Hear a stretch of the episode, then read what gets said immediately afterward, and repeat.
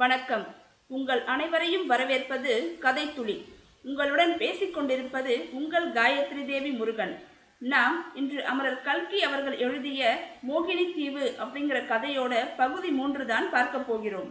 நாம் கடைசியாக பார்த்தவை பாஸ்கர கவிராயரின் கப்பல் பிரயாணத்தின் போது ஒரு ஜப்பானிய குரூசர் அந்த வழியாக வந்து கொண்டிருக்கிறது என்ற செய்தி கேட்டு கப்பலை திசை மாற்றி தெற்கு நோக்கி போனதாகவும் அப்படி போகும்போது மோகினி தீவு எனும் தீவை அடைந்ததாகவும் அந்த தீவின் அழகிலும் வேலைப்பாடுகளிலும் பாஸ்கர கவிராயர் மயங்கி அங்கேயே தங்கியதாகவும் அப்பொழுது ஆளில்லா தீவில் இருவர் அவரை நோக்கி வந்து வரவேற்றதாகவும் பார்த்தோம். இனி அந்த இருவர் யார்? அவர்களும் பாஸ்கர கவிராயரும் என்ன பேசிக்கொண்டார்கள் என்ன சுவாரஸ்யம் நிகழப் போகிறது? என்பதையெல்லாம் அமரர் கல்கி அவர்களின் எழுத்து நடைக்கு உயிர் கொடுத்து கதைக்குள் வாழ்வோமா? வாருங்கள். இன்று நாம் கேட்கப் போவது அமரர் கல்கி அவர்களின் மோகினி தீவு பகுதி மூன்று. இரண்டாம் அத்தியாயம். அந்த ஸ்திரீ புருஷர்கள் சதிப்பதிகளாய்த்தான் இருக்க வேண்டும். அல்லது கல்யாணமாகாத காதலர்களாகவும் இருக்கலாம். அவர்கள் ஒருவரையொருவர் பார்த்து கொண்டபோது அவர்களுடைய கண்களில் கரைகான காதல் வெள்ளம் பொங்கியது. அந்த யுவன் பேசிய மொழியிலிருந்து அவர்கள் தமிழ்நாட்டைச் சேர்ந்தவர்கள் என்றும் ஊகிக்க வேண்டியிருந்தது. ஆனால் அவர்கள் இங்கே எப்போது வந்தார்கள்?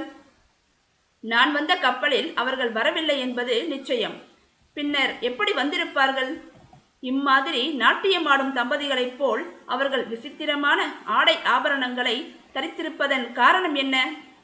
ஏதாவது ஒரு நடன கோஷ்டியில் இவர்கள் சேர்ந்தவர்களாயிருந்து ஒருவரோடொருவர் தகுதியில்லாத காதல் கொண்டு உலக அபவாதத்துக்கு அஞ்சு இவ்விடம் ஓடி வந்திருப்பார்களோ? இன்னொரு யோசனையும் என் மனதில் உதயமாயிற்று. ஒருவேளை சினிமா படம் பிடிக்கும் கோஷ்டியைச் சேர்ந்தவர்கள் யாராவது இந்த பழைய பாழடைந்த சிற்பக் காட்சிகளுக்கு மத்தியில் படம் பிடிப்பதற்காக வந்திருப்பார்களா? அப்படியானால் கப்பலோ படகோ இத்தீவையொட்டி நிற்க வேண்டுமே? அப்படியொன்றும் நாம் பார்க்கவில்லையே. இவ்விதம் மனதிற்குள் பற்பல எண்ணங்கள் மின்னல் வேகத்தில் தோன்றி மறைந்தன. நான் மௌனம் சாதித்தது அந்த இளைஞனுக்கு கொஞ்சம் வியப்பளித்திருக்க வேண்டும். இன்னொரு தடவை என்னை உற்று பார்த்துவிட்டு தங்களுடைய முகத்தை பார்த்தால் தமிழர் என்று தோன்றுகிறது. என் ஊகம் உண்மைதானா? என்றான். அதற்கு மேல் நான் பேசாமல் இருப்பதற்கு நியாயம் ஒன்றுமில்லை. பேசும் சக்தியையும் இதற்குள்ளே என் நா பெற்றுவிட்டது. ஆம் ஐயா நான் தமிழன்தான். நீங்களும் தமிழ்நாட்டைச் சேர்ந்தவர்கள் என்று காணப்படுகிறது. அப்படித்தானே? என்றேன். ஆம் நாங்களும் தமிழ்நாட்டைச் சேர்ந்தவர்களே. ஆனால் நாங்கள் தமிழ்நாட்டை பற்றிய செய்தி கேட்டு வெகு காலம் ஆயிற்று ஆகையால் தங்களை பார்த்ததில் இரட்டிப்பு மகிழ்ச்சி அடைகிறேன். நீங்கள் எப்போது இந்த தீவுக்கு வந்தீர்களோ? நாங்கள் வந்து எத்தனையோ காலம் ஆயிற்று. ஒரு யுகம் மாதிரி தோன்றுகிறது. ஒரு நிமிஷம் என்றும் தோன்றுகிறது. தாங்கள் இன்றைக்குதான் வந்தீர்கள் போலிருக்கிறது? அதோ தெரிகிறதே அந்த கப்பலில் வந்தீர்களோ? அடே அப்பா எத்தனை பெரிய கப்பல்? ஆம் அந்த கப்பலிலே தான் வந்தேன். ஆனால் இந்த கப்பலை அவ்வளவு பெரிய கப்பல் என்று சொல்ல மாட்டேன். அழகாய்த்தான் இருக்கிறது. இது பெரிய கப்பல் இல்லை என்று சொன்னால் எப்படி நம்புவது? எனக்கு தெரியும் தமிழர்கள் எப்போதும் தாங்கள் செய்யும் காரியத்தை குறைத்துச் சொல்வது வழக்கம். அந்த கப்பல் அப்படியொன்றும் தமிழர்கள் சாதித்த காரியம் அல்லவென்றும் யாரோ வெள்ளைக்காரர்கள் செய்து அனுப்பியது என்றும் சொல்ல விரும்பினேன். ஆனால் அந்த யுவன் அதற்கு இடம் கொடுக்கவில்லை. இந்த கப்பல் எங்கே இருந்து புறப்பட்டது? எங்கே போகிறது? இதில் யார் யார் இருக்கிறார்கள்? இங்கே எத்தனை காலம் தங்கியிருக்க உத்தேசம்? என்று மலமளவென்று கேள்விகளை பொழிந்தான். பர்மாவிலிருந்து தமிழ்நாட்டுக்கு போகிற கப்பல் இது. சுமார் ஆயிரம் பேர் இதில் இருக்கிறார்கள். யுத்தம் பர்மாவை நெருங்கி வந்து கொண்டிருக்கிறது அல்லவா? அதனால் பர்மாவில் இருந்த தமிழர்கள் எல்லாரும் திரும்பி தமிழ்நாட்டுக்கு போய்க் கொண்டிருக்கிறார்கள். என்ன? பர்மாவை நெருங்கி யுத்தம் வந்தால் அதற்காக தமிழர்கள் பர்மாவிலிருந்து கிளம்புவானேன்? தமிழ்நாட்டின் நிலை அப்படி ஆகிவிட்டதா என்ன? யுத்தத்தை கண்டு தமிழர்கள் பயப்படும் காலம் வந்து விட்டதா அந்த யுவன புருஷனின் கேள்வி என்னை கொஞ்சம் திகைக்க வைத்துவிட்டது. என்ன பதில் சொல்வது என்று யோசிப்பதற்குள் இத்தனை நேரமும் மௌனமாயிருந்த அந்த நங்கை குறுக்கிட்டு வீணாகானத்தையும் விட இனிமையான குரலில் அப்படியானால் தமிழ்நாட்டவர் புத்திசாலிகளாகிவிட்டார்கள் என்று சொல்ல வேண்டும். யுத்தம் என்ற பெயரால் ஒருவரையொருவர் கொன்று மடிவதில் என்ன பெருமை இருக்கிறது? அல்லது அதில் சந்தோஷம்தான் என்ன இருக்க முடியும்? என்றாள். அந்த யுவன் புன்னகை பொங்கிய முகத்தோடும் அன்பு ததும்பிய கண்களோடும் தன் காதலியை பார்த்து ஓஹோ! உன்னுடைய விதண்டாவாதத்தை அதுக்குள்ளே தொடங்கி விட்டாயா என்றான். சரி நான் பேசுவது உங்களுக்கு பிடிக்கவில்லையானால் வாயை மூடிக்கொண்டிருக்கிறேன் என்று சொன்னாள் அந்த பெண். என் கண்மணி உன் பேச்சு எனக்கு பிடிக்காமற் போகுமா? உன் பவழ வாயிலிருந்து வரும் அமுத மொழிகளை பருகியே அல்லவா நான் இத்தனை காலமும் காலட்சேபம் நடத்தி வருகிறேன்?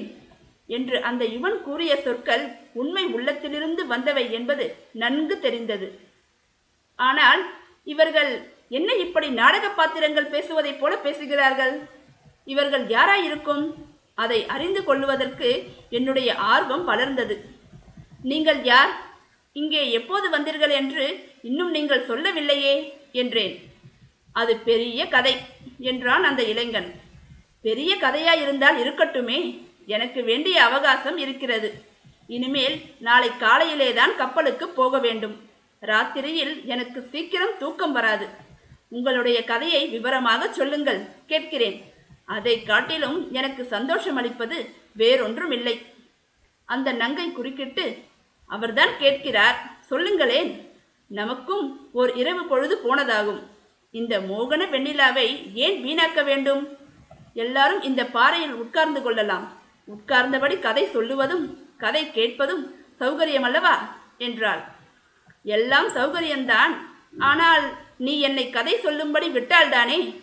இடையிடையே நீ குறுக்கிட்டு சொல்ல ஆரம்பித்து விடுவாய். ஒன்றும் குறுக்கிட மாட்டேன்.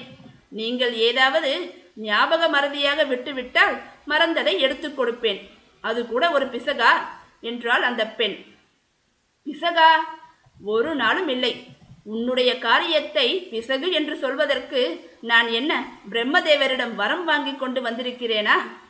நீ எது செய்தாலும் அதுதான் சரி. இருந்தாலும் அடிக்கடி குறுக்கிட்டு பேசாமல் என் போக்கில் கதை சொல்ல விட்டாயானால் நன்றாயிருக்கும். இப்படி சொல்லிக்கொண்டே அந்த யுவன் பாறையில் உட்கார யுவதியும் அவன் அருகில் உட்கார்ந்து அவனுடைய ஒரு தோளின் மேல் தன்னுடைய கை ஒன்றை போட்டுக்கொண்டாள் அந்த சிறு செயலில் அவர்களுடைய அந்யோன்ய தாம்பத்திய வாழ்க்கையின் பெருமை முழுதும் நன்கு வெளியாயிற்று. அவர்களுக்கு அருகிலே நானும் உட்கார்ந்தேன். ஏதோ ஓர் அதிசயமான அபூர்வமான வரலாற்றை கேட்கப் போகிறோம் என்ற எண்ணத்தினால் என் உள்ளம் பரபரப்பை அடைந்திருந்தது. கடல் ஓடையில் காத்திருந்த கப்பலையும் அதற்கு வந்த அபாயத்தையும் பர்மா யுத்தத்தையும் அதிலிருந்து தப்பி வந்ததையும் அடியோடு மறந்துவிட்டேன். அழகே உருக்கொண்ட அந்த காதலர்களின் கதையை கேட்க அளவில்லாத ஆவல் கொண்டேன். காற்று முன்னை காட்டிலும் கொஞ்சம் வேகத்தை அடைந்து விற்றென்று வீசிற்று. தீவில் இருந்த மரங்கள் எல்லாம் அசைந்தபடி மர்மர சப்தத்தை உண்டாக்கின. இப்போது கடலிலும் கொஞ்சம் ஆரவாரம் அதிகமாய் இருந்தது கடல் அலைகளின் குமுறல் தூரத்தில் எங்கேயோ சிம்மம் கர்ஜனை செய்வது போன்ற ஓசையை எழுப்பியது. அப்படி என்ன கதை சொல்லியிருப்பார்கள்? மர்மம் நிறைந்த கதையாக இருக்குமோ? என்பதையெல்லாம் நீங்கள் தெரிந்து கொள்ள வேண்டுமென்றால் இக்கதையை தொடர்ந்து கேட்க வேண்டும். நாம் கூடிய விரைவில் பகுதி நான்கில் சந்திக்கலாம்.